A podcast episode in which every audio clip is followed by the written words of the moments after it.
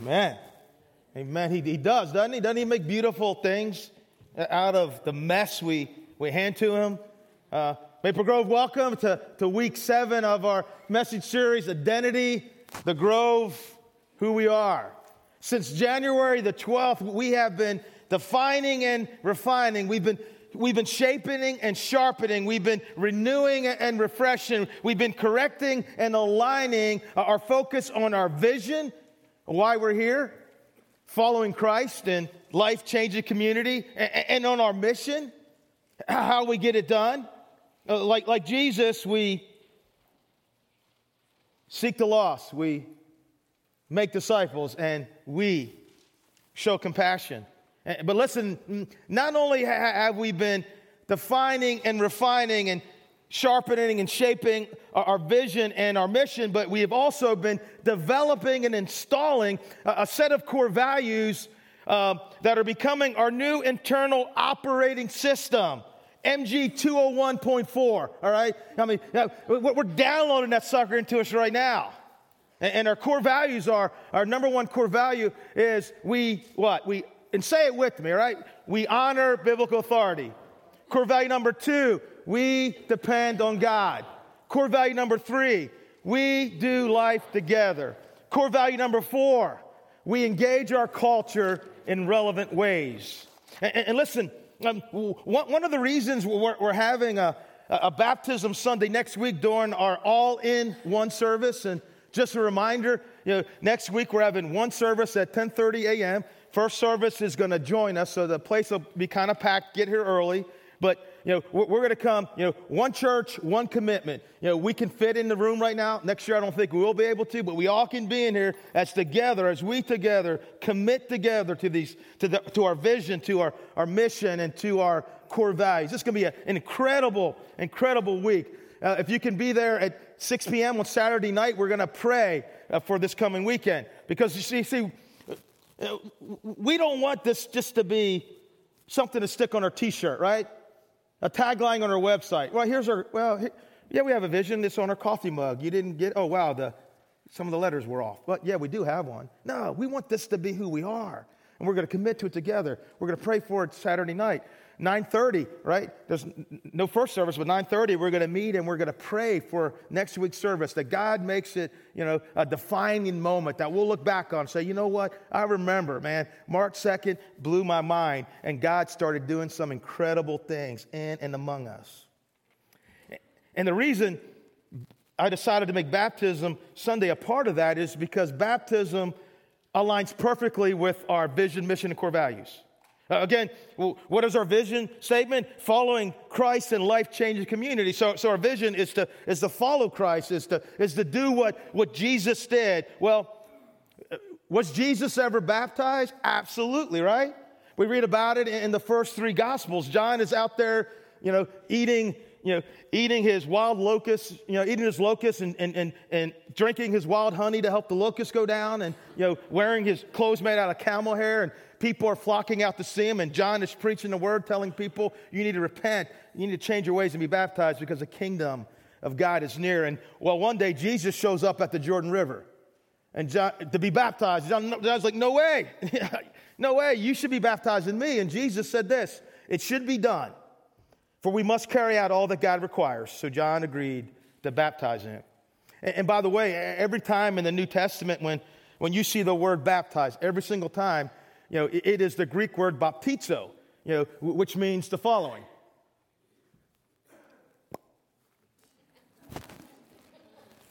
Is it going to pop up? There it is. Okay. Definition to dip repeatedly, to immerse, to submerge. I was a submariner. I understand. Important to being submerged, okay? To cleanse by dripping or submerging, to wash, to make clean with water, to wash oneself, to bathe, to overwhelm. So every time you see the word, it is always the word for immersion, okay? Okay, so our vision statement is following Christ in life changing community. And, and Paul in, in Romans 6 talks about the incredible life change that happens when you and I were baptized. In Romans 6, here's what Paul says. Or don't you know that all of us who are baptized into Jesus were baptized into his death. Uh, we were therefore buried with him through baptism into death, in order that just as Christ was raised from the dead through the glory of the Father, we too may what? Live a new life. We're buried with Christ and we rise up to live a new life. And a central part of our mission statement is that we make disciples. And Jesus talked about that before he went back home to the Father in, in Matthew chapter 28. He, he meets his guys by the mountains of Galilee and he looks them square in the eye and he says, All authority in heaven and earth has been given to me. So you better sit up and listen to what I'm about to say. Therefore, go and make disciples of all nations, baptizing them in the name of the Father, the Son, and the Holy Spirit, and teaching them to obey everything I have commanded you.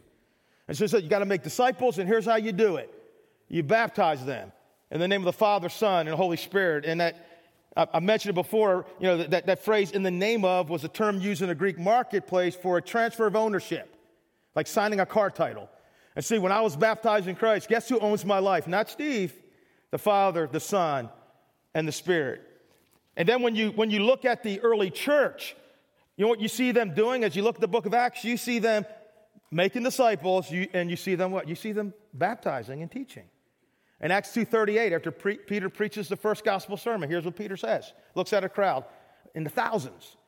Repent to be baptized, every one of you, in the name of Jesus, for what? For forgiveness of your sins, and you'll receive the gift of the Holy Spirit. It's that new birth John talked about. Rather, Jesus talked about in John 3 that involved we're born of the water and of the Spirit. And then we read that day in, in Acts chapter 2, verse 41 those who accepted his message were baptized and about 3,000 were added to their number that day. Totally ran out of baptism robes that day, right? It was chaos. All right? And then as you track the book of Acts, right? Acts chapter 8, verse 12. But when they believed Philip as he proclaimed the good news of the kingdom of God in the name of Jesus Christ, they were what? They were baptized, both men and women. A little later on in Acts chapter 8, Philip is talking to an Ethiopian eunuch. He just come back from Jerusalem. He's reading his Bible. He just downloaded U YouVersion, right? He's reading Isaiah, he, Isaiah 53. He, I don't know what it's talking about. Is, is Isaiah talking about himself or someone else? Well, Philip comes along and says, Hey, he's talking about Jesus. You mind if I share the gospel? He shares the gospel. We don't know what he told him, but here's what we do know that as they rode along, they came to some water, and the eunuch said, Look, there's some water. Why can't I be baptized? He ordered the chariot stop, and they went down into the water, and Philip baptized him.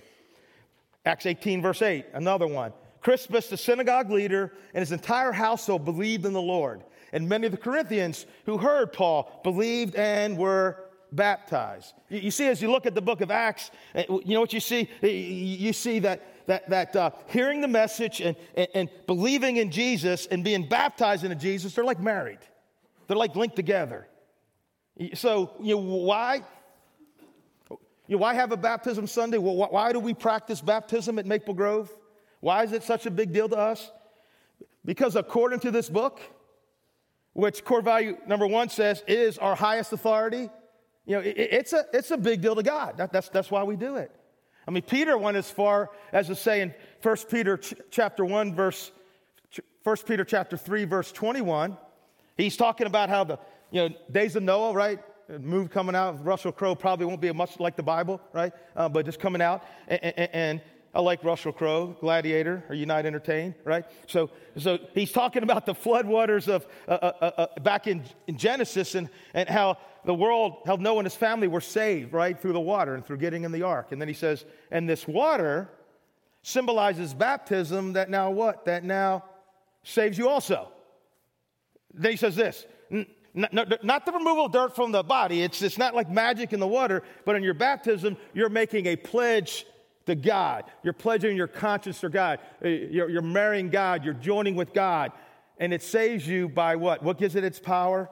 The resurrection of Jesus Christ. It's just like, just like Noah's family went into the ark and was saved, we move into Christ and we are saved. And so next week, you know, we're having, you know, we're having a baptism Sunday. Uh, you can do it today, it's warm. We had a pump blowout last week, it's nice and warm and ready to go. Every day is baptism day, right? It doesn't have to be a Sunday, but we are doing it next week. And if you, if you believe in Jesus and you love him and you've not yet been buried with him in baptism, I'm going to ask the same question that one guy named Ananias asked Paul about uh, three days after Paul met Jesus on the road to Damascus. Here, here's what he asked Paul this simple question. And now, what are you waiting for? Get up, be baptized, wash away your sins, calling on his name. So pray about it, think about it. I, I, got a study sheet back there. I'd love to talk to you about it. I've already got an email from a couple people who want to be uh, baptized into Christ next week. But again, I encourage you to do that. It's an awesome thing, man. It's an incredible thing. And I, am watching uh, uh, Bob and Chris up here in the front row, you know, who are baptized on a Christmas service. You know, they're nodding the whole time. Yeah, I get that. I get that. Found out about it. Didn't do it. I'm going to do it. It's awesome. I love it, right? Would highly recommend it, right? okay, you guys like Jessica, man. I need, need to pay you guys. Okay. I love you, Jessica.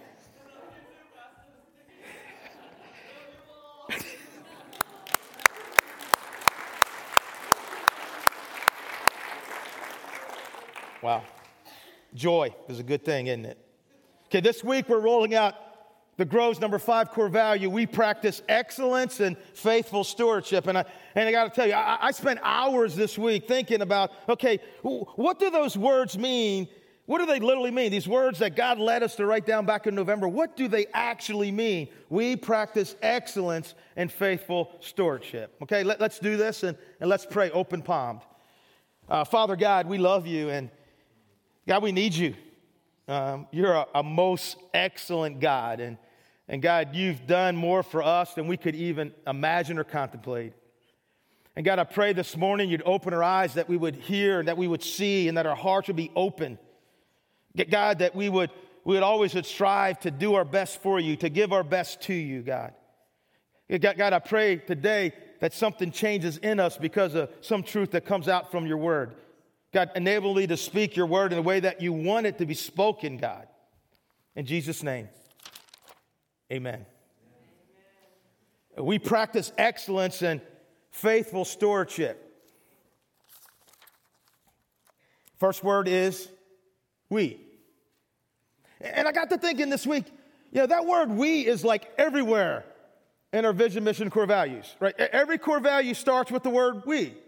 And, our mission statement you know, right? Like Jesus, we. You know, we seek the lost. We make disciples. We show compassion. We seek, we make, we show. The word we's everywhere. And I got to think, you know what? It's, I think it may just be the most important word in all of our vision, mission, and core values. You see, it's, it's not a you thing, it's not a me thing. It's not an elder thing, it is a we thing. Uh, we means us, it means all of us together, the leaders, the people, everybody who calls this church their home. It's a we thing. We practice. What does practice mean? It means to do something regularly or constantly as an ordinary part of your life. It means to do something habitually or as a practice. It means to perform, to follow, to observe, to pursue, to work at.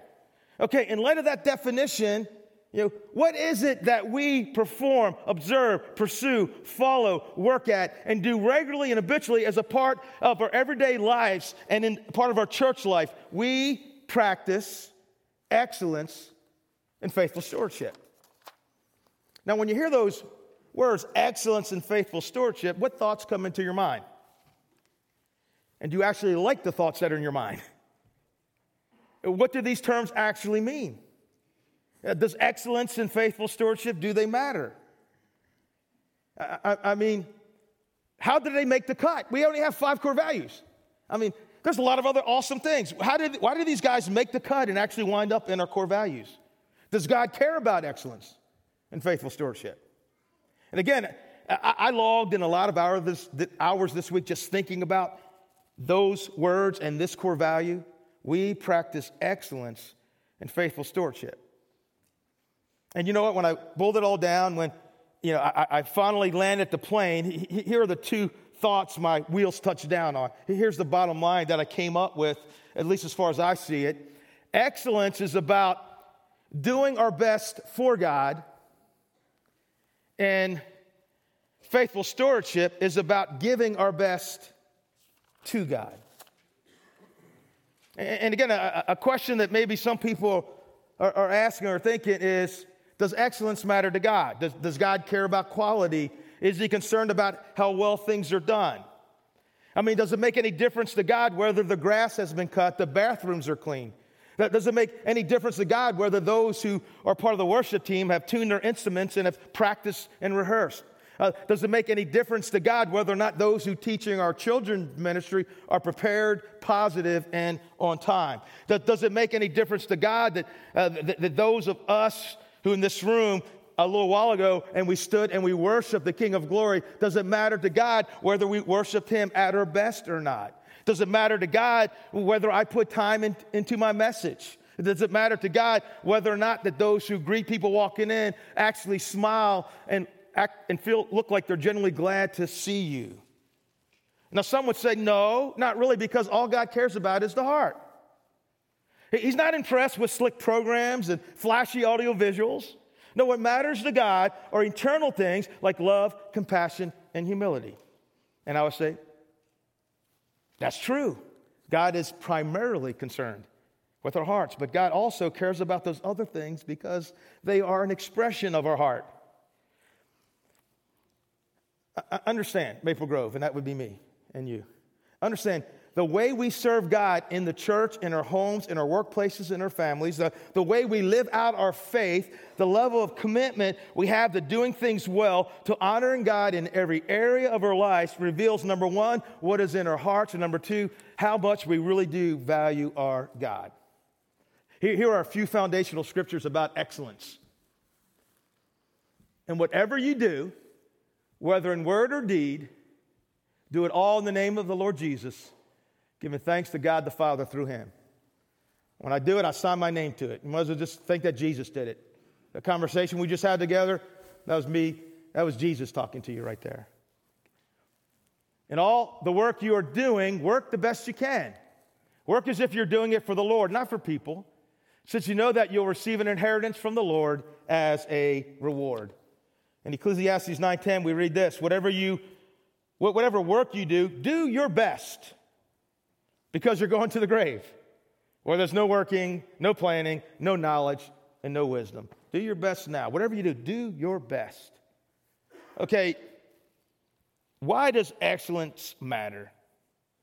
And I want to talk about several reasons why I think excellence matters. Number one, excellence honors God.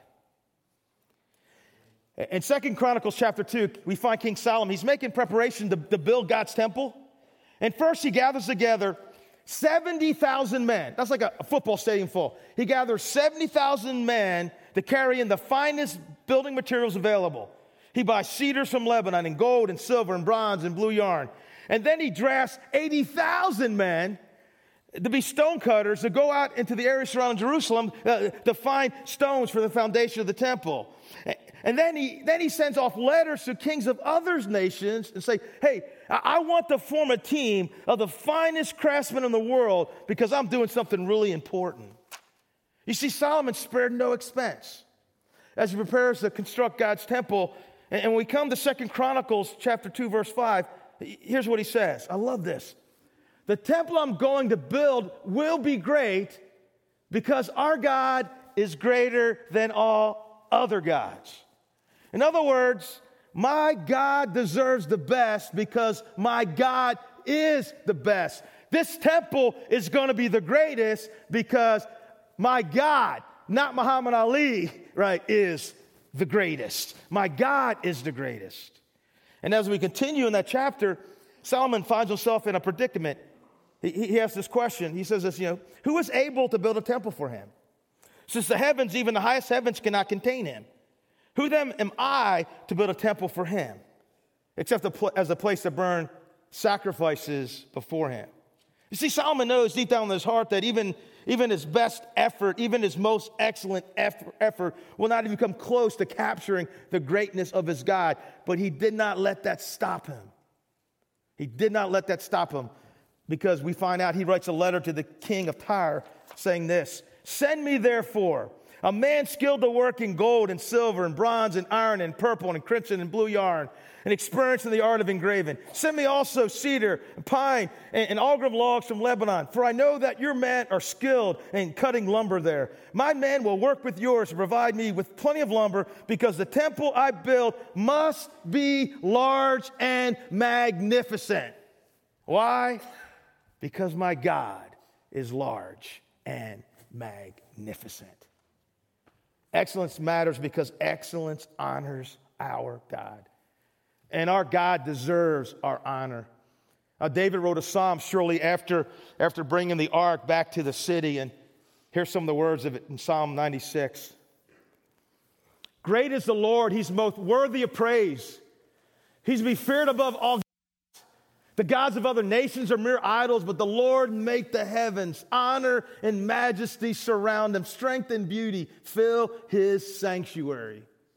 O nations of the world, recognize the Lord. Recognize that the Lord is glorious and strong. Give to the Lord the glory he deserves. Bring your offerings and come into his courts. Worship the Lord in all his holy splendor. Let all the earth tremble before him. Tell all nations, the Lord reigns. And there's a song going on right now in heaven, according to John. And John says in Revelation chapter 5 Then I looked and I heard the voice of many angels, numbering thousands upon thousands and 10,000 times 10,000. That's like a lot of zeros. And they encircled the throne. And the, living, and the living creatures and the elders, in a loud voice, they were saying, Worthy is the Lamb who was slain to receive power and wealth and wisdom and strength and honor and glory and praise. They said that I heard every creature in heaven and on the earth and under the earth and on the sea and all that is in them saying, To him who sits on the throne and to the Lamb be praise and honor and glory and power forever and ever. Amen. the four living creatures said, Amen. And all the elders fell down and worshiped him. Our God deserves our honor. The lamb who was slain deserves our honor.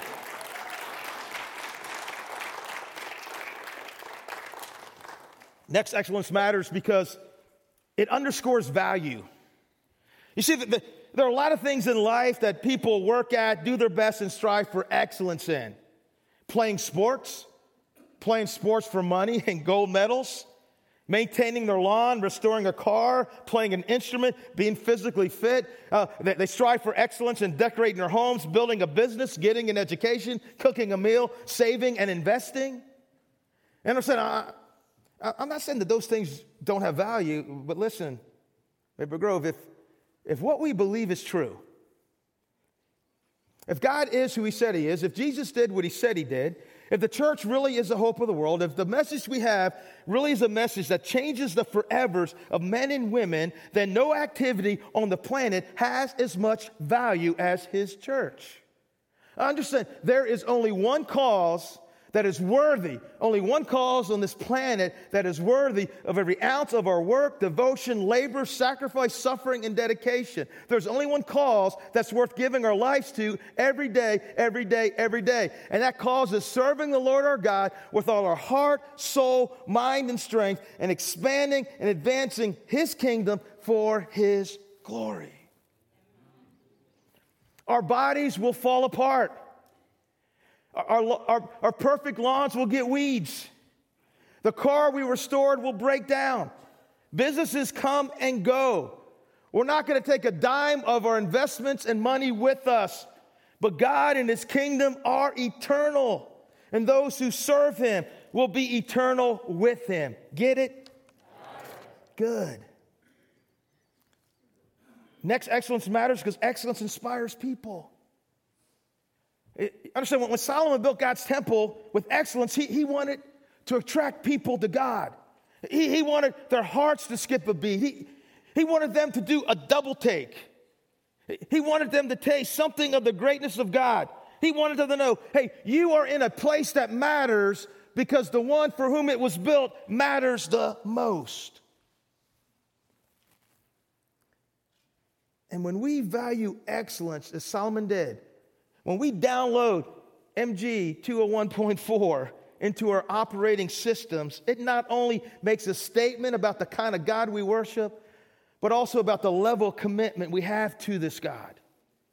When people walk in this campus, we want them to know you're in a place that matters because the one we seek to honor matters.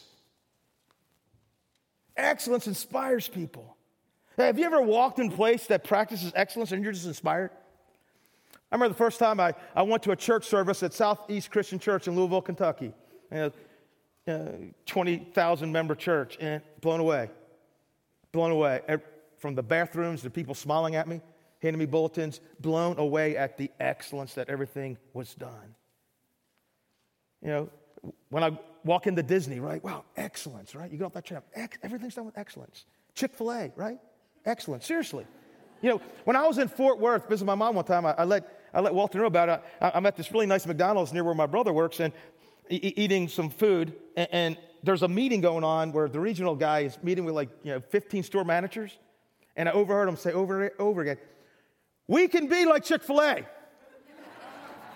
we can do what they're doing. You know, we can have good, you know, I think like, I text Walter, hey, Walter, I'm in Texas, and people are saying, you know, when I walked into a first time, I've only been there once, you know, a, a Ruth Chris steakhouse, I was inspired. And I was hungry, you know. Excellence inspires people. And, and not just the people who visit, but the people who are part of it. They're like, hey, I'm a part of something that matters. That's something that's just thrown together. It matters.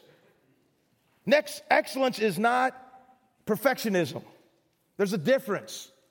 And they understand the difference, you know, it's good to contrast the two. Perfectionists value themselves by what they do. Pursuers of excellence value themselves by who they are. Uh, perfectionists get depressed and give up. Pursuers of excellence may experience disappointment, but they keep going. Perfectionists are devastated by failure. Pursuers of excellence, they learn from failure. Perfectionists remember mistakes and they dwell on them. Pursuers of excellence correct mistakes and they learn from them. Perfectionists can only live with, with being number one. Pursuers of excellence are happy with being number two if they know they did their best. Perfectionists hate criticism. Pursuers of excellence welcome criticism. Perfection is fear, excellence is risk. Perfection is control. Excellence is spontaneous. Perfection is judgment. Excellence is accepting. Per- perfection is taking. Excellence is giving. Perfection is doubt. Excellence is confidence. Perfection is pressure. Excellence is flowing. Perfection is destination. Excellence is a journey. Uh, understand, guys, when we download MG 201.4 into our eternal operating system, we're not going to become some, some kind of everything's got to be perfect, crazy nutcases, all right? We're not going to do that. Oh, you got to be perfect. We're not going to do that. We're not going to be a bunch of nutcases. All right? We're not. We're going to try for excellence, right? But we're not going to be crazy and nutty about it. Does that make sense? Where we're like, oh, it's just a burning. Oh, my goodness. The toilet paper's going upside down. The world's coming to an end. It's supposed to flip up, not under. Everybody knows that. I worked for a pastor that got bent out of shape for that, believe it or not. Believe me when I tell you. A, a few quotes about excellence, and we'll move on in perfection. Aristotle, excellence is never an accident, it's always the result of high intention, sincere effort, and intelligent execution. It represents the wise choice of many alternatives. Choice, not chance, determines your destiny. Next, we are what we freely do. Excellence, then, is not an act, but a habit. If I cannot do great things, I will do small things in a great way. Martin Luther King Jr. And then, anything worth doing is worth doing right. Leo Malone. That was my dad. That was my dad's philosophy. And when my dad lived in Tampa, and him and my mom, uh, they cleaned our church for 30, they retired, $35 a week. And, and my dad, they probably spent 40 hours cleaning it. My dad literally every week spent, it was a pretty small church, he spent six hours with a dustbuster on every pew. Every week? I'd be like, Dad, you got it last week. I don't. Stevie, anything worth doing is worth doing right every week six hours, right? Because you say, this is God's house, and if I'm going to do it, I'm going to do it right, okay? Um, excellence is not an, matters because it's not an option. Whatever you do, whether it's in word or deed, do it all in the name of the Lord Jesus, giving thanks to God the Father through him. Understand, if it bears his name, it deserves our best. If it bears his name, it deserves our best. Good enough is not good enough, right? When it comes to God and his church. And all the work you're doing, work the best you can.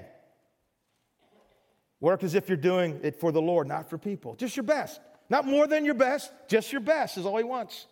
Finally, excellence is not easy. It, it takes hard work. Anybody watch any of the Olympics? I haven't caught a whole bunch of it, but I, watched some of the, um, uh, the men and women's uh, slope style finals of the snowboarding. There's a picture of the guy that got the gold. You know, um, did you anybody watch it? This stuff that was crazy stuff they could do. Do you think that took some hard work? You think that took a, like a, a, little bit of effort?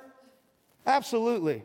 And, and, and remember, excellence is doing our best. And some people are really, really talented, and they can wing things. But is that really doing their best? It's like, well, I, I can just throw something together. Well, that's about doing our best. We all can do that. That's what I like about God. He didn't set something. Well, I, I, gotta, I, got, I gotta, I gotta run as fast as far as this guy can. No, you, just, Steve, you just gotta do your best. That's all I want. Nothing more, nothing less. I just want your best. It's not easy. It takes hard work. It takes daily diligence. Uh, imagine this spring. This will never happen to me, but you go crazy and decide to do something to your yard. And I know nothing about yard stuff other than every now and then you got to cut the stuff. If it's green, I cut it, right? You know, but you go crazy. I mean, trimming bushes, mulching, flower beds. You look back and you go, oh man. Instagram, Facebook. Look at my awesome yard. Question Is the job over? You've only just begun to weed lawnmowers and weed eater. Okay. That was carpenters way back when. Okay. Sorry about that. You're visiting. Sorry. but yeah, isn't it easy kind of start something with excellence? You, you jump into that new ministry, new thing for God, and you're just fired up. You're teaching a class the first time, you prepared like 99 hours, right? Didn't sleep. You had enough material to teach for three years. And now it's like, dang it. It's 8:30 on Sunday. You know, it, it takes daily diligence, and it takes it takes honest and regular evaluations, right? And and guys, we're just downloading this thing right now, and you know, I, am saying, oh, I go, oh wow, that's not excellence. I'm like, excellent alert, excellence alert. You know, but we got to be every ministry. I say, what does excellence look like? What would it look like to be excellent in this thing? You know, get other people's opinions. All right, you know, and and, and uh, so that's why excellence matters. And and before we move to the next one, you know, something Bob Russell, again, he's a pastor of Southeast Christian Church Louisville. He said that when, when, you decide, when you download this into your operating system, excellence, he said, you know, it has two negative consequences. One, he says, get ready for criticism uh, because people will see your commitment as excellence, and that those who really like mediocrity are threatened by excellence will say, hey, you guys are just all about the show, all about some big performance. You know, he says, this, he goes, it's really not about the performance, it's about simply doing our best what we have in order to accomplish our mission of winning people to Christ. He says also, be ready for disappointment because, you know, contrary to what people think, excellence doesn't lead to pride, it leads to humility because you, you fall short of your goals.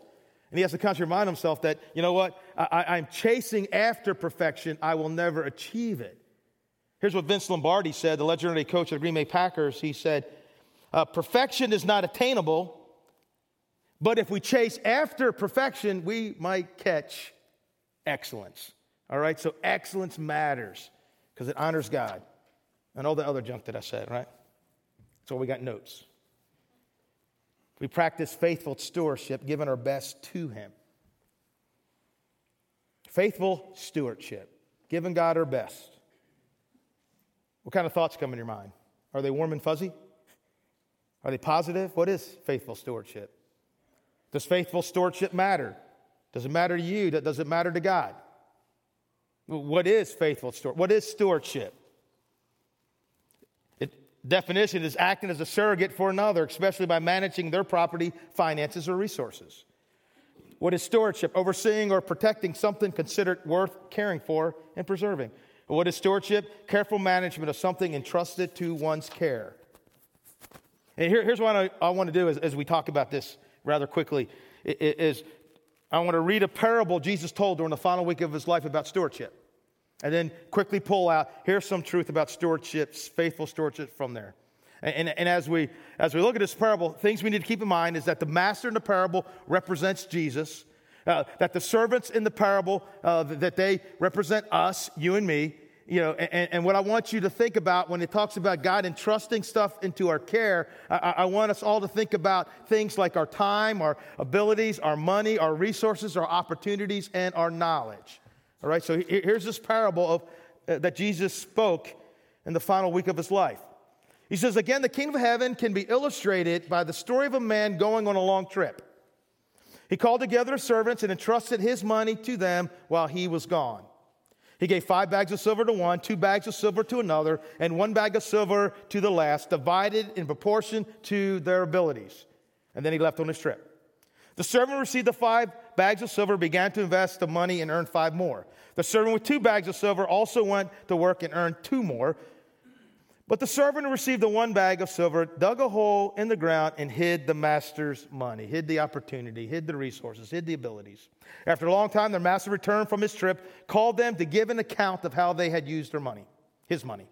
The servant to whom he had entrusted the five bags of silver came forward with five more and said, Master, you gave me five bags of silver to invest, and I've earned five more. The master was full of praise. Well done, my good and faithful servant. You've been faithful with a few things. I'll put you in charge of many things. Come and share your master's happiness. The servant received the two bags of silver, came forward and said, Master, you gave me two bags of silver to invest, and I've earned two more. The master was full of praise. Where we hear this before? Well done, my good and faithful servant. You've been faithful with a few things. I'll put you in charge of many things. Come and share your master's happiness. Then the servant with the one bag of silver came and said, Master, I knew you were a harsh man harvesting crops you didn't plant and gathering crops you didn't cultivate. I was afraid I would lose your money, so I hid it in the earth. Look, here's your money back. Master replied, You wicked and lazy servant. If you knew I harvested crops I didn't plant and gather crops I didn't cultivate, why didn't you deposit my money in the bank? At least I could have gotten some interest on it. Then he ordered, Take the money from this servant and give it to the one with 10 bags of silver. To those who use well what they're given, even more will be given, and they'll have an abundance. But from those who do nothing, even what little they have will be taken away. Now throw this useless servant into the outer darkness, where there will be weeping and gnashing of teeth. That's pretty strong. Did it suddenly get hot in here? Wow. Some serious stuff, Jesus. Well, here's some quick truths here that, that we really need to get. And we's me too, right? Number one, God owns everything. He called his servants together and entrusted his money to them while he was gone. Listen, the only reason that you and I have time, the only reason that we have talents and abilities and resources and opportunities is because God has given those to us. God owns everything. God owns everything. Everyone and everything. Okay? Number two is God has entrusted some of his stuff to us. We are managers, not owners. We own nothing. I own nothing. You own nothing. Randy Alcorn puts it this way a steward manages assets for the owner's benefit. The steward carries no sense of entitlement to the assets he manages. It's his job to find out what the owner wants. What do you want done? Then carry out his will. Okay, third truth. Told you I'd rock it. Okay, uh, God has given each of us different gifts, different stuff, right? I mean, they didn't get the same stuff. One guy got five, one guy got two, one guy got one. You know, it really, except for time, you know, we, we, we don't have the same stuff, do we? We don't have the same talents, the same abilities, the same opportunities, the same resources, all right? But, but again, faithful stewardship is about giving God our best, right? We all can do that. No matter we have, we can, we can give our best. Next, truth, we see that God is returning to settle accounts. After a long time, their master returned from his trip and called them to give an account. The dreaded A word accountability. Now, we don't really like that word a whole lot. in our country. I mean, think about it. What do we have in our country? Do we have a bill of responsibilities or a bill of rights? We have a bill of rights. And 2014 is an election year, and usually the guy who wins is not the guy who talks about personal responsibility and accountability, is it? No, it's the guy who talks about rights and all the stuff that he's going to give to you. But as you read this parable, you can see that, that, uh, that, that Jesus said, you know what, when it comes to accountability, God, God is pretty okay with it. God is actually pretty big on accountability. You, see, there will be a day, and, and this is true, and this is why I, I got to talk about it, you know, for me and for you. I mean, there's a day when I'm going to stand before God, the creator of the universe, and I, I can't, I, I can't con him. I can't fool him. I can't trick him. I can't finagle him. I can't throw out some fancy words to him, right? That I learned in Bible college that I can't pronounce, right? I can't do that.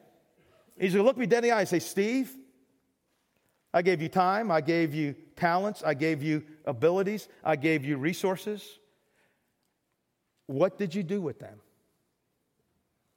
And yes, Steve, I, I did want you to use them to provide for your family. But primarily, Steve, I wanted you to use those things to leverage your abilities and your talents and your resources for me and my glory, for me and my kingdom. What did you do with them? Guys, knowing that one day we're to we will stand before him. If it doesn't scare us, it should at least motivate us, right? Like, well, I want to get ready.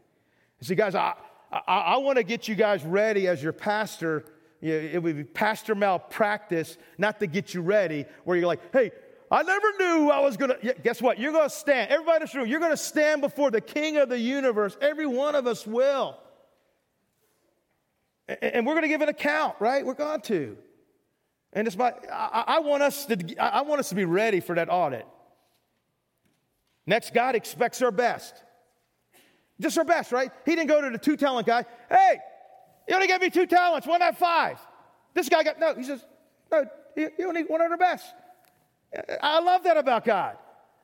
You know, I don't have to do more than my best. I just got to do my best, and everybody can do their best. Does that make sense? I like that about God. That'd be rough, wouldn't it? You're, you're a one talent guy, and you got to do five talents, and God's not satisfied. Sorry, not enough. I'm doing my best. Sorry. God, all I can get is a C. Sorry, I want an A. Well, I'm only a C person. I don't care. You need to get an A. God's not that way. And then he says to the one guy who didn't do his best, You wicked and lazy servant. If you knew a harvest of crops didn't plant, cultivate crops didn't cultivate, why didn't you deposit them in the bank? At least I could have gotten some interest. Hey, do you? God expects our best. You remember Solomon? I kind of talked about that, how it's got to be great. It's got to be magnificent because my God is great. Well, you fast forward 500 years, the attitude had changed a lot. People weren't giving God his, their best anymore. Matter of fact, they were giving God the very least. The last prophet of the Old Testament, Malachi, says that when people, you know, it's church time, basically, and, and, it's time to go to church. Hey, where's, where's dad? Well, he's out in the sheep pen. And dad's back in the corner, and back in the corner is Molly, and Molly's wool's all matted, and she's crippled and blind, and that's Molly. Sorry, Molly. Okay, she's crippled and she's crippled and, and she's blind. She can barely. Okay, someone doesn't want you to hear this. I'm not. I, I definitely don't think it's God. Okay, and, and, Molly's in the corner and Dad's in there. She's crippled. She's blind. She's got maybe an hour left of life in her. Dad, why are you Molly? Well, we're going to church. We're taking an offering to God, and they bring it in. And so the prophet Malachi spoke for God. And Malachi 1:6 says, A son honors his father and a servant his master. If I am a father, where's the honor due me? If I am a master, where is the respect due me? This is God talking. When you bring blind animals for sacrifice, is that not wrong? When you sacrifice a crippled or diseased animal, is that not wrong? Try offering them to your governor. Would he be pleased with you? Would he accept you? And then he, God says this this is God talking. In verse 10 Oh, that one of you would shut the temple doors so that you would not light useless fires on my altar. I'm not pleased with you. He said, Yeah, you should have stayed home. If you're giving me something less than your best, I just want your best, but I'm not a goodwill box in the parking lot of a Kmart. That you got some junk you want to get rid of and you don't want to go to the dump, so you just dump it by the Goodwill box. God says, That's not me. I don't want your leftovers. I don't want your scraps. I just want your best. Nothing more than your best. I just want your best. And then he says this Curse is a cheat who has an acceptable sacrifice. He could do it if he wanted to.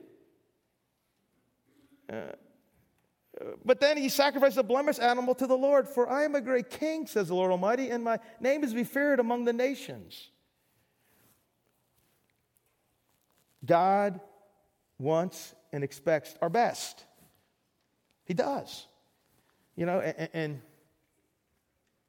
and if this makes you uncomfortable for a little bit, I'm kind of okay. You know, I really am. Because I, I, I'm prepared, I want to prepare all of us. And, you know, and I know statistically, right? You know, we know that the average American gets 2.2% of his income away to charity. The average evangelical, that's one who says, hey, I'm a blood bought believer. I believe this book is 2.6%.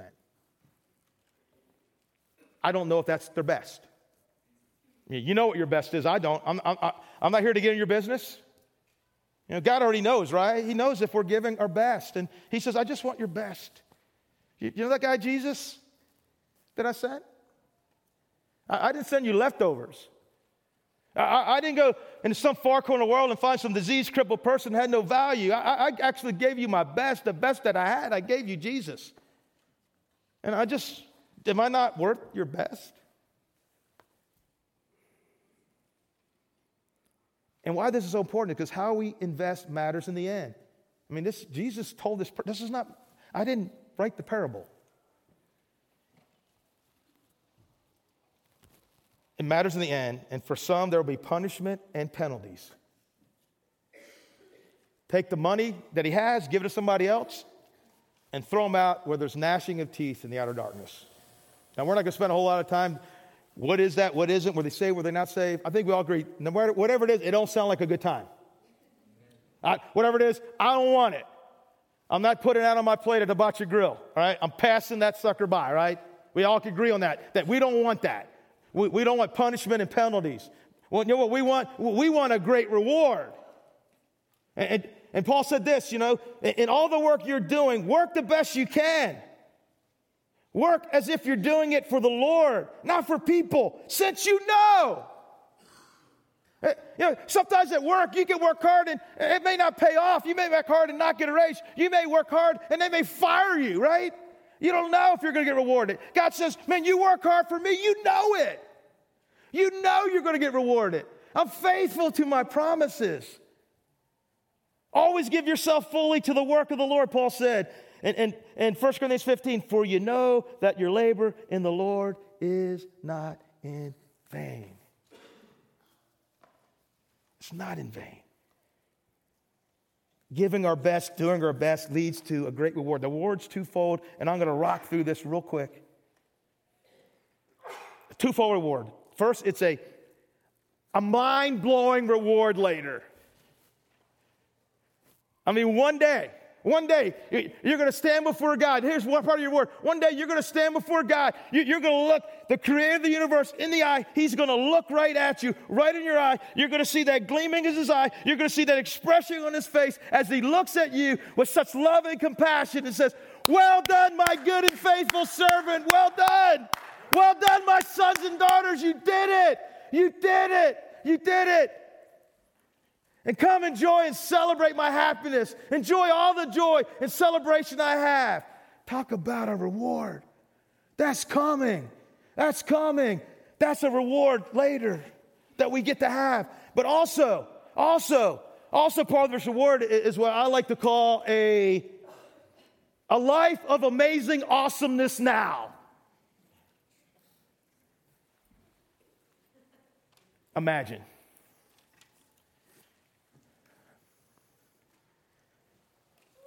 Imagine the things we will see. Imagine the things we will see. Imagine the lies we will touch. And the resources we will unleash on this world for God's glory as we do our best and as we give our best it's going to blow our minds. I mean, think about it. Think about this army in this room saying, you know what? No more, no, no more going to Kmart and dumping something by the Goodwill box. I'm giving him my best. I'm, uh, I'm doing my best for him. I'm giving my best to him. Can you imagine what's going to happen? And we're going to say, you know what?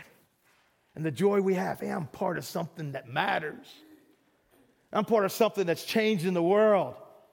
And it's just going to fill us with joy and fulfillment that, that, that no wonder Paul, Peter said, fill us with an inexpressible and glorious joy. And what it comes down to, we're going to sing the song. Here we go, Jess. the song's about surrender, right? Guys, God is giving us talents and abilities, and, and we serve a God who, I love it that I just got to do my best, right? And I can do that. I can do my best. I can't, I can't do Bob's best. Bob can't do mine, but we can do our own best. We can give our own best, and that's all he wants. But we got to surrender, right? We live in a world that says what I have and what I do, it's for me, and, and it's not. It's for the king. And, and this song is about surrender. So I, am going to pray, and let's stand and, and, and let's sing the song. God, we love you. And, and God, thank you for not giving us junk, but giving us Jesus. Thank you for the perfect lamb that washes away our sin. And God, I, I pray that, that you download MG 1.4 into our operating system. And God, that we'll practice excellence, Lord. God, that, that we will do our best for you, that we will be faithful stewards, and that we'll give our best to you. And God, that right now in this room, God, that, that we will surrender all to you because you surrendered it all for us. In Jesus' name, amen.